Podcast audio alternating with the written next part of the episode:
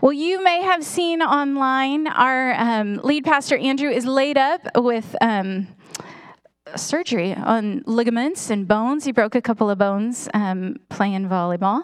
Uh, volleyball is a dangerous sport when you get to be not 20. Um, who knew? We're finding this out. We don't rebound the same way. But the Lord had already lined it up that our friend Alyssa would be speaking today. And so this is Alyssa Reed. She's on staff of the InterVarsity and a blessing to our body. And we bless you as you share with us this morning. Thank you. Good morning, church family. Good morning, those to you who are online. I'm so excited to be here. My name is Alyssa Reed, and I have the privilege of serving our college students here at Neighborhood Church by serving our campus at Chico State and Butte College through InterVarsity Christian Fellowship. So, so excited to be with you this morning. And 2020 was a wild year, so some of you might be at some of your first church services in person, so welcome.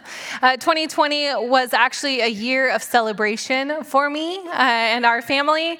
After eight and a half years of, of trying and waiting and praying, we got pregnant the day after Mother's Day last year, and so there's a few photos of our last year and snapshots of this early year. Um, we got pregnant in May. We, um, we had Elena Esperanza uh, on January 8th. She just turned four months yesterday. She'll be dedicated at the end of this service, and we are so excited. Um, her name means shining light of hope, and that's what she has been for us and so many people in the room. Um, and with that, I just want to say that it is Mother's Day. And so there's a lot of feelings that can be coming up for Mother's Day. Happy Mother's Day to all of you mamas and grandmas and spiritual mamas, adoptive and foster mamas, um, mamas who have lost someone, and mamas who are still waiting to meet someone. Um, all the mamas and women in the room, you are seen and welcomed in this place today. I remember that for many, many Mother's Days, it was really painful to show up to church. Some of you online might have just felt like it would be easier for me to stay home than it is to go to church right now. Um, and so I just want to say that it is, it can be a hard day to celebrate. You might be estranged relationships with your maternal figures in your life or with your daughters. Uh, you might have lost someone this last year of a maternal nature, um, and you might still be grieving that. And so we just wanted to give space for you to be here in this place today, that you can come as you are and know that you are loved and cared for and seen by our Heavenly Father. And that you are more than your fertility, your marital status, and your family relationships, that you are worthy and seen as God's child. And so there is something I hope that we all can enter into uh, with this scripture today. So, with that, I want to jump into this idea of the underdog story. Everybody loves an underdog story, right? That story of that small character who encountered something tragic, who has to then go and fight against all odds to achieve their victory. We can probably think of many, many types of underdog stories. And what I'm actually going to do is we're going to switch it up a little bit. We're going to get a little bit more interactive with each other and less with the screen or me right now. And we're actually going to, if you feel comfortable, turn to the person next to you or someone who's nearby, introduce yourself if you don't know them, and just share what is an underdog story that you appreciate. And why does it matter to you? So I'm going to give you some minutes. It will be quiet up here. You will be talking, and then I will bring us back in a few minutes for you to share those out loud with me. So go ahead and turn to the person next to you. What's a favorite underdog story and why?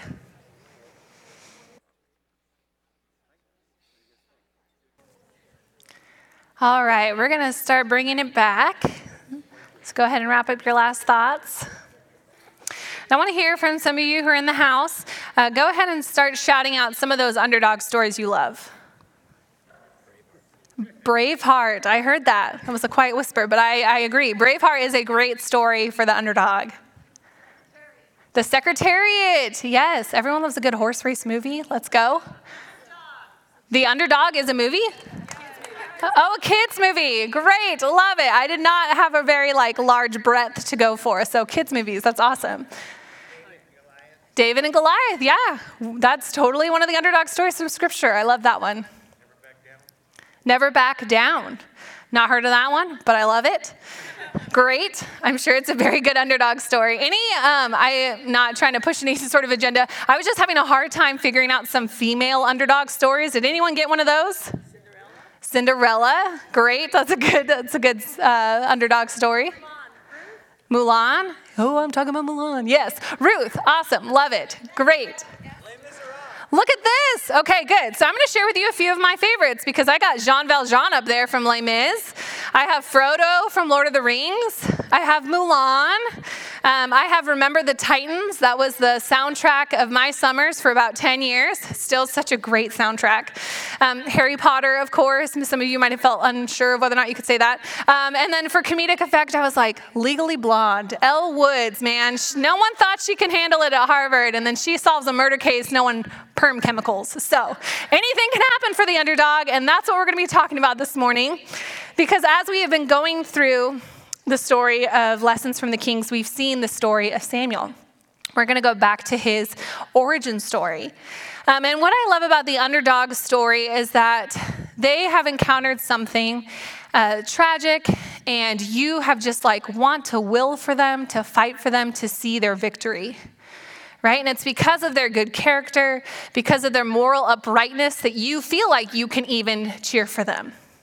You might consider other antagonists, the villains of some of these stories that you might have shared, some of those might have been underdogs as well. If you think about Batman and the Joker, right? The Joker has a really sad past, according to this new movie I never watched, but you might have watched and might have felt sympathy for him.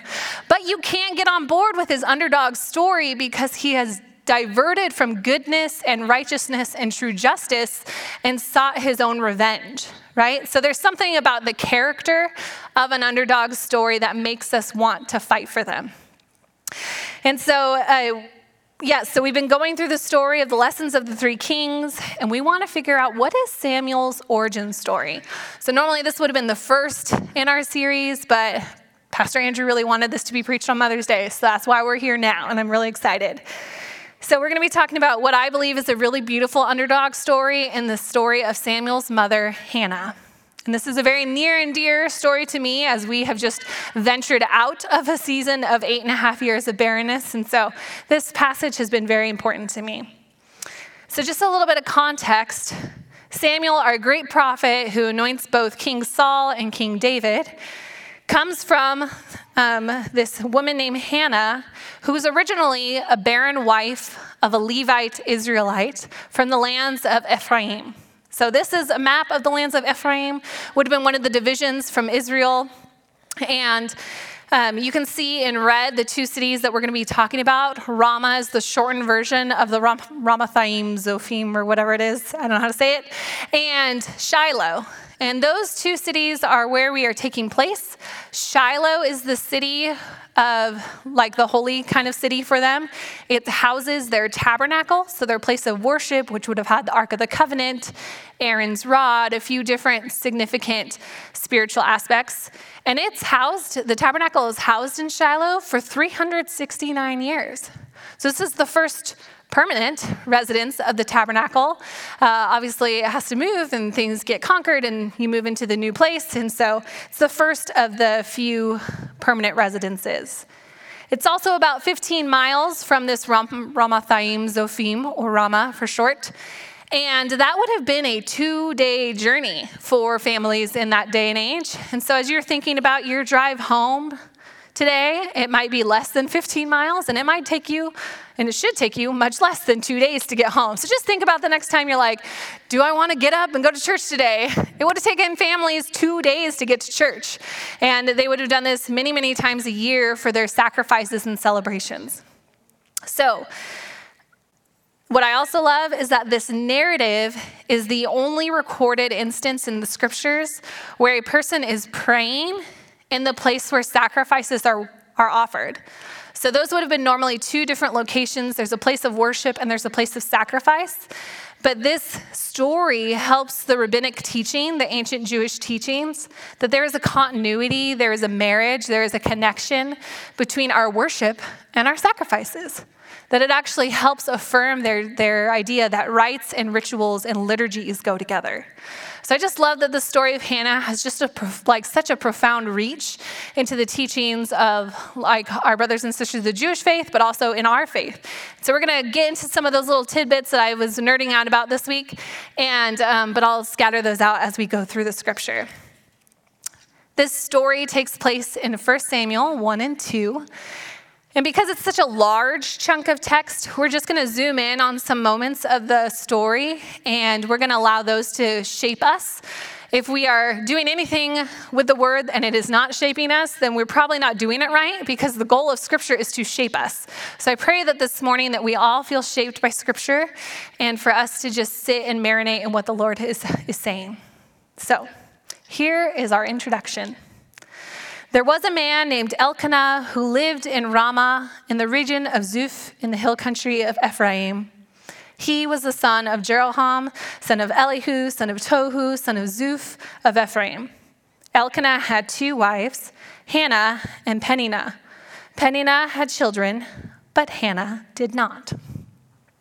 So, the kickoff of our story is a genealogical breakdown of our patriarch Elkanah, and it ends with these two sentences about his marital status. And it says that he has two wives. It lists Hannah first, which most likely insinuates to us that he married Hannah first, and then he marries Peninnah later. And we can see from this last part of the verse probably the reason why.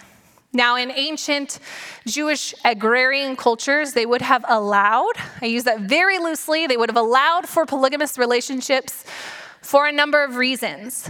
One of them being that the maternal mortality rate was just so high that they needed to have multiple wives in case someone died. One of them would have been if there were more women than men in that current like gathering and it was actually safer and better for a woman to be a multiple wife than it was to be an unmarried, unprotected woman. It's very sad. Third, a lot of these people own ranches. They've got lots of land they got to take care of. And how do you work the land? You get laborers. What's the easiest way to get laborers? You have kids. And so if you have multiple wives, you can have lots of kids and they can all work the field for you. The last one, which is most likely our case, is that your first wife is barren and you need another wife because you need lineage. You need someone who's going to take care of you in your old age. You need to just start getting those workers in the field. And so, most likely, what happens is that Elkanah and Hannah are married. She is unable to, to have children, and so he marries someone else to help him out. So, but what we will come to see is the obvious polygamous relationships do not work. So, we're going to dive into the scriptures and we're going to see just how, how underdog narrative our Hannah is. And we're going to start with. Um, with a verse about their traditions. But we'll find that this family lives in Ramah and they travel to Shiloh, 15 miles away, to do sacrifices multiple times a year. Uh, at these sacrifices, they would give meat, and the high priest would offer a sacrifice. This is Eli in our story. And then they would get a portion of the meat back, and they would get to separate that amidst their family. Um, depending on um, how many kids you had or what your status was in the family. You got more or less of that meat. Super weird. But this was a very, very prized moment because meat was a rarity on your dinner plate. Some of you might be like, how could that happen? How could I only eat meat three times a year? But this is what happens in their ancient culture is that they only have meat a few times a year. It's very important that you get your choice cut. So, what we find in the next verse, it says that, and though Elkanah loved Hannah, he would only give her one choice portion because the Lord had given her no children.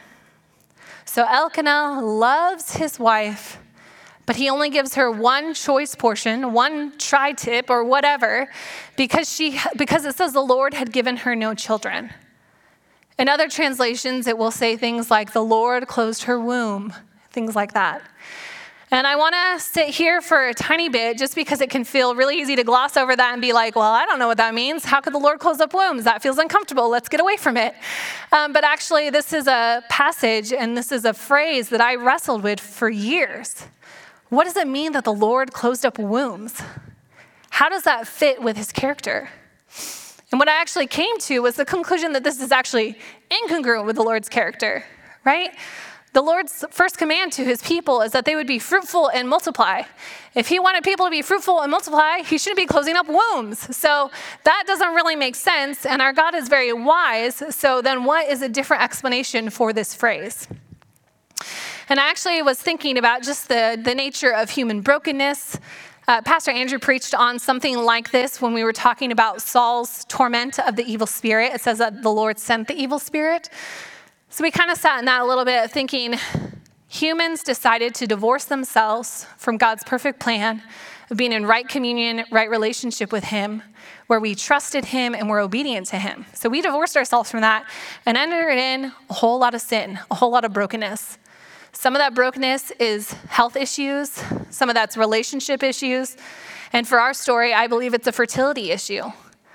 It makes sense to me that fertility would be one of the ways that the enemy or the brokenness of our world would be attacked. Because if God's commanding us to be fruitful and multiply and fill the earth with beautiful people who love his kingdom and want to bring it to this earth, let's attack that or whatever. So I don't want to over spiritualize it, but I do want to say that I believe that instead of the Lord actually actively closing someone's womb, he is letting humankind play out. He's letting out the human tradition play out.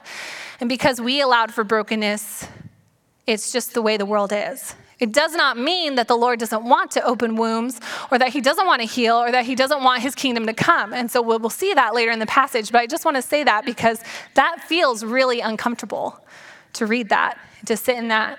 And it might not even feel very good for me to say, well, God's kind of allowing it right now. That doesn't feel good, and that never felt good for me uh, in our season of bareness. But I do believe that um, we can pray into those kind of things and ask for the Lord to move into open wombs. So, wanted to say that before we moved on. So, here we come back to our first opposition of our underdog in verse 6. And it reads So Peninnah would taunt Hannah and make fun of her because the Lord had kept her from having children. Year after year, it was the same. Peninnah would taunt Hannah as they went to the tabernacle. Each, ta- each time, Hannah would be reduced to tears and would not even eat. Obviously, this polygamous relationship is not working out. It is causing rivalry between the two wives, and at least one side is being tormented by the other side. Right? It says that Peninnah is taunting her and making fun of her, ridiculing her because year after year she's going to the tabernacle, praying and hoping for the Lord to heal her, and it remains the same. I don't know if you've ever been ridiculed for holding on to a promise for the Lord. Um, it happens in little subversive ways, it happens in grand ways, but there are ways where the people of our, of our churches, of our world, of our culture will try and tell us not to keep hoping for what God has put in us. And so each time it says that Hannah would be reduced to tears and she would not even eat. This is some awful torment. But of course, an underdog doesn't just have one opposition, they have multiple battles that they have to come up against. And so we will see opposition number two.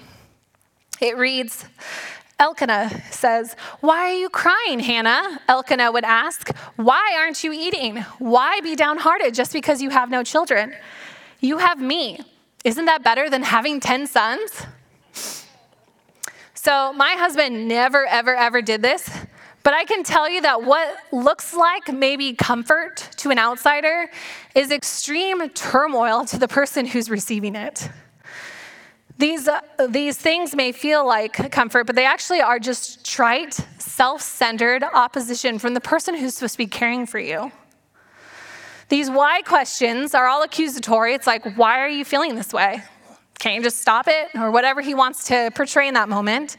And he finishes it with a, You have me. Aren't I better than 10 sons? Self centered response.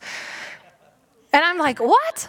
That's crazy. Okay, so we never encountered the why questions, my husband and I, but we had a lot of the at least phrases, which I think is our like sneaky way of kind of doing this in our culture, where people would say, Well, at least you still get to sleep in.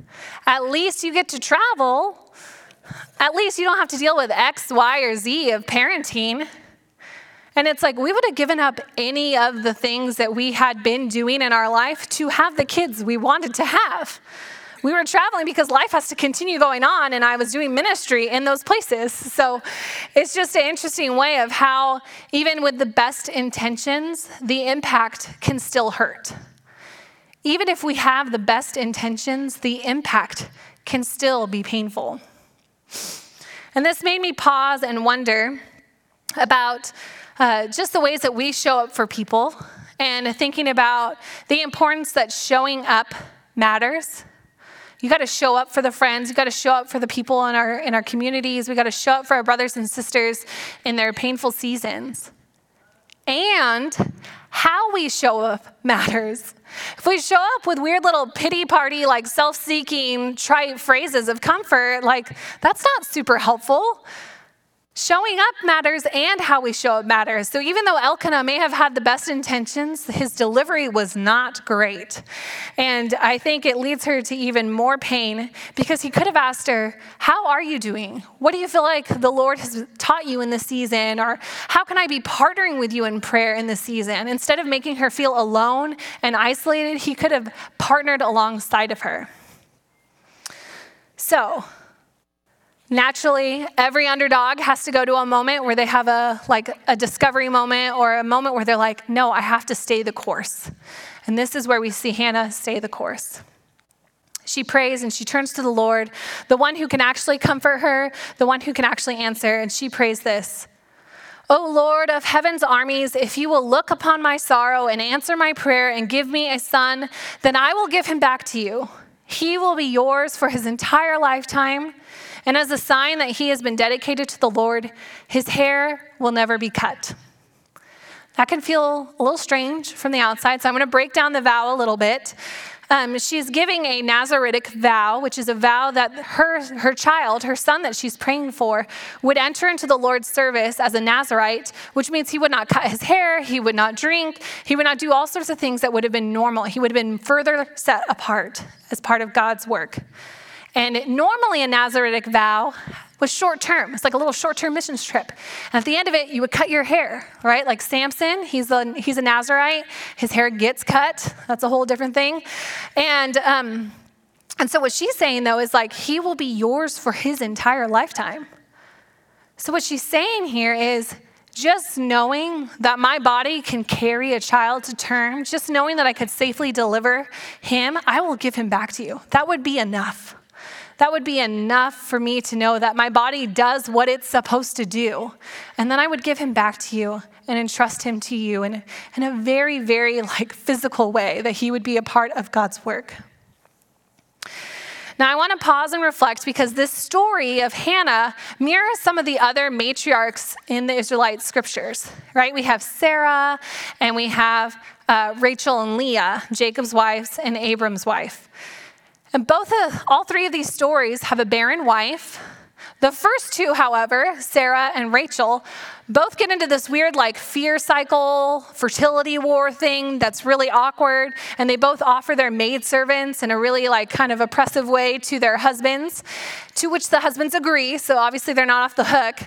Um, and they just kind of get into this fear cycle like, okay, well, the Lord's not going to provide, so I have to make a way somehow. It would be better if my husband had a child through someone else than us not having one at all, okay? But, Rachel, or for, but Hannah stays steadfast.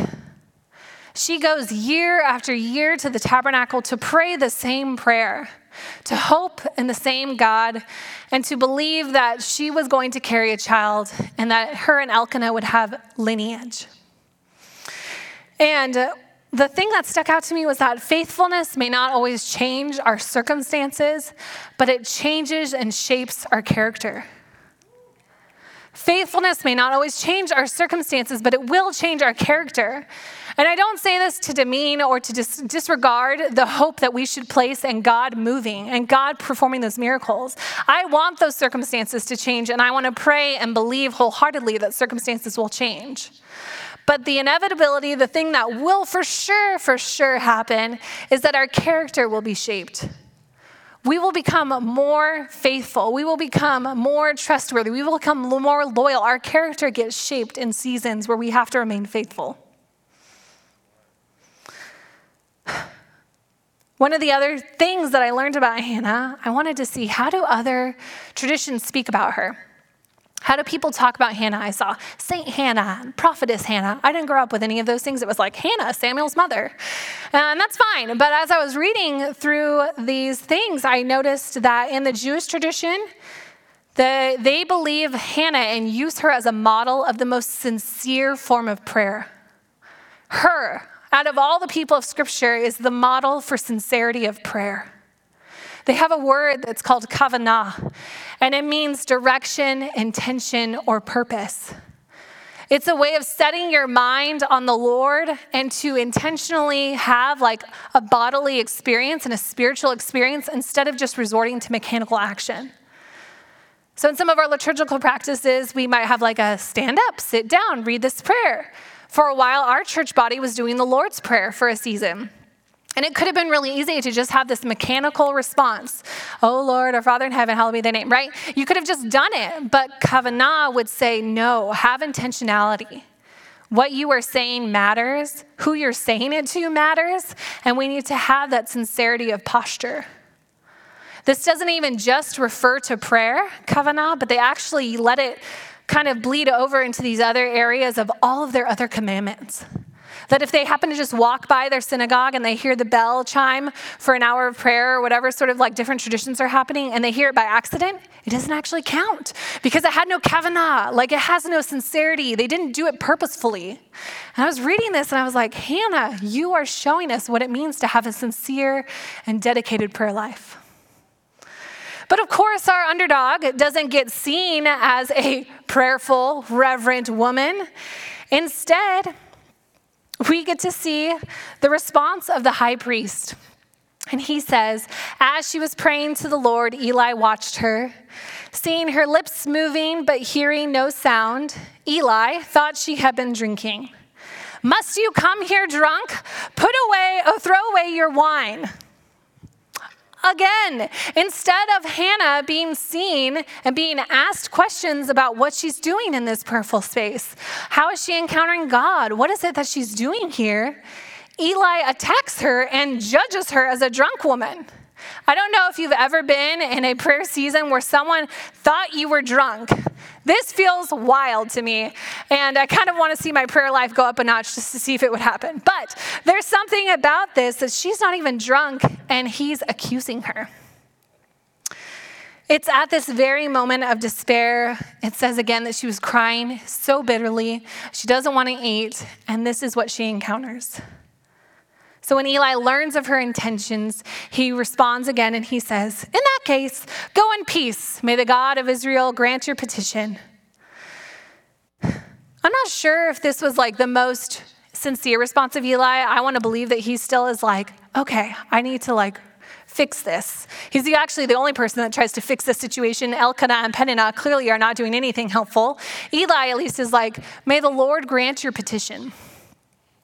So, what happens with Hannah? She goes home, she sleeps with her husband, and she gets pregnant.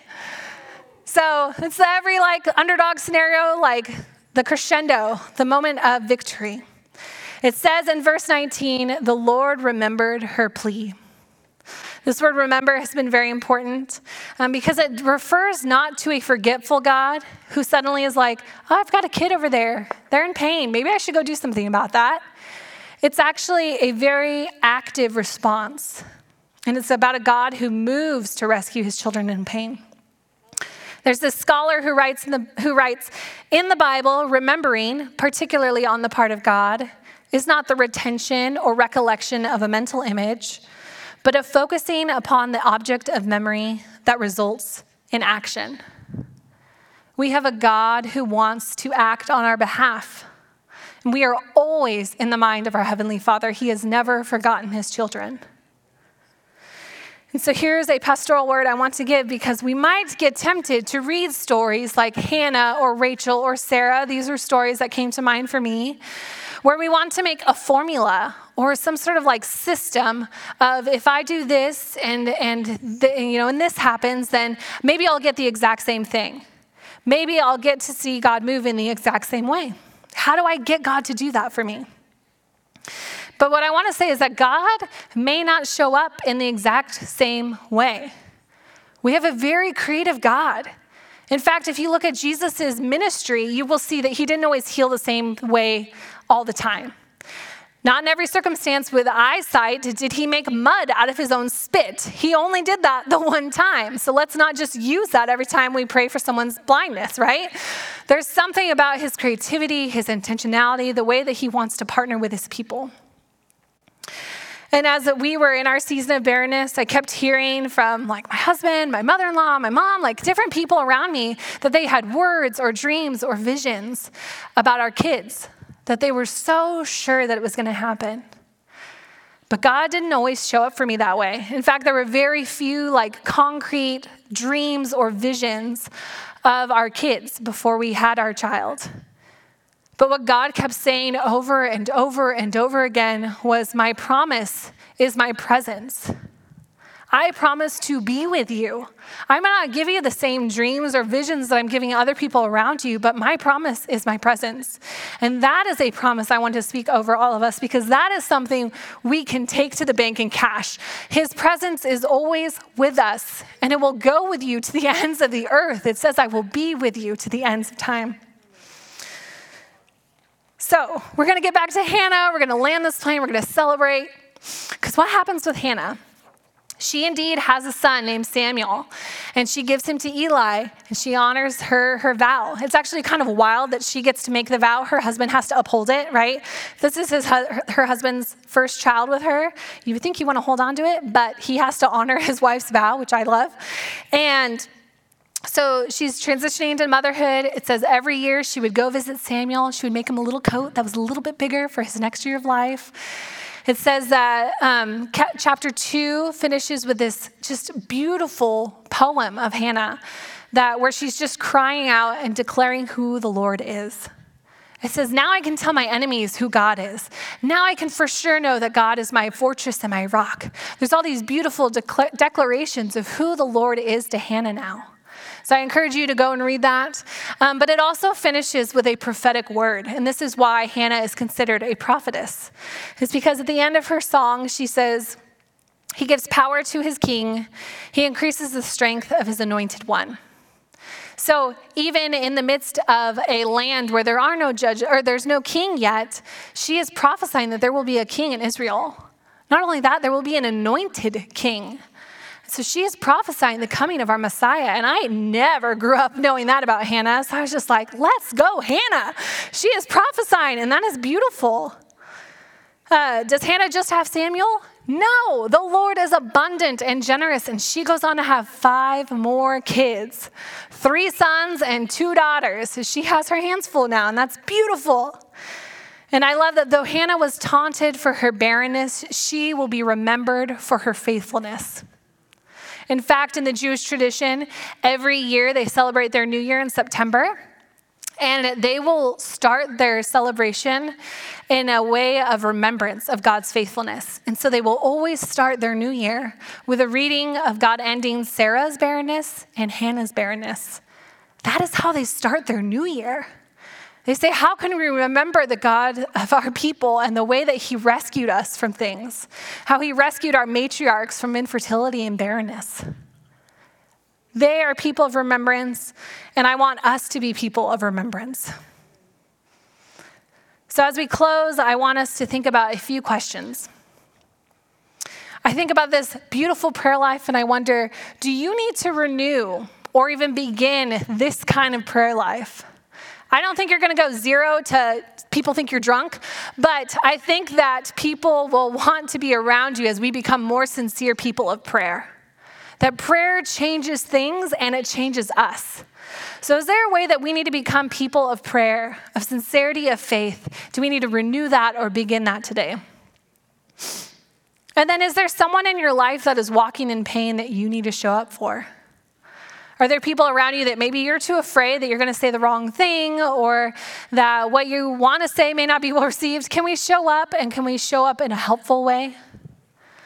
Can we err on the side of just showing up and not saying anything? Who knows? Like, showing up matters and how we show up matters. And so, can we show up for our friends? Can we show up for our brothers and sisters? Can we show up for our community? And then this morning, I added a bonus one because I was just thinking about just the song that Hannah sings.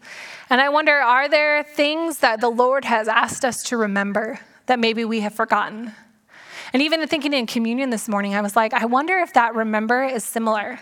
Like when we remember communion, it's supposed to cause us to act, to bring us to an action of worship, of service, of whatever it is. But is there a way that, like, when we think about the Lord, we're supposed to act upon that? So I wonder if there are ways that we need to be people of remembering, people who, who honor one another. So I want us to think about those, those questions. I'm going to pray for us right now. And if you are walking in a season where you are just coming up against thing after thing, opposition after opposition, barrier after barrier, if there is a way that you would like to receive a blessing this morning, I invite you to put your hands out in front of you. And I'm just going to pray over us, and then I'm going to invite Sue up so we can start our child dedications. So, Lord, thank you for being a present God. Thank you that we never have to wonder really where you are at because you are always with us. I pray that any person that feels like they don't know where you're at right now, or they're unsure if you are looking out for them or if you remember them, Jesus, that you would be with them right now. In their living rooms, in the car, in this congregation, in this home this morning, uh, would you remind us of your presence? Would you remind us of your of your just safe presence, Lord, that you are a good comforter, and when the people around us fail, that you will always come through. You are a good comforter. Lord, I pray for strongholds to be broken, for chains to be broken, Lord, that if there's any barriers that are coming up because the enemy is trying to stop your move and stop your people, Lord, that those would be broken in the name of Jesus.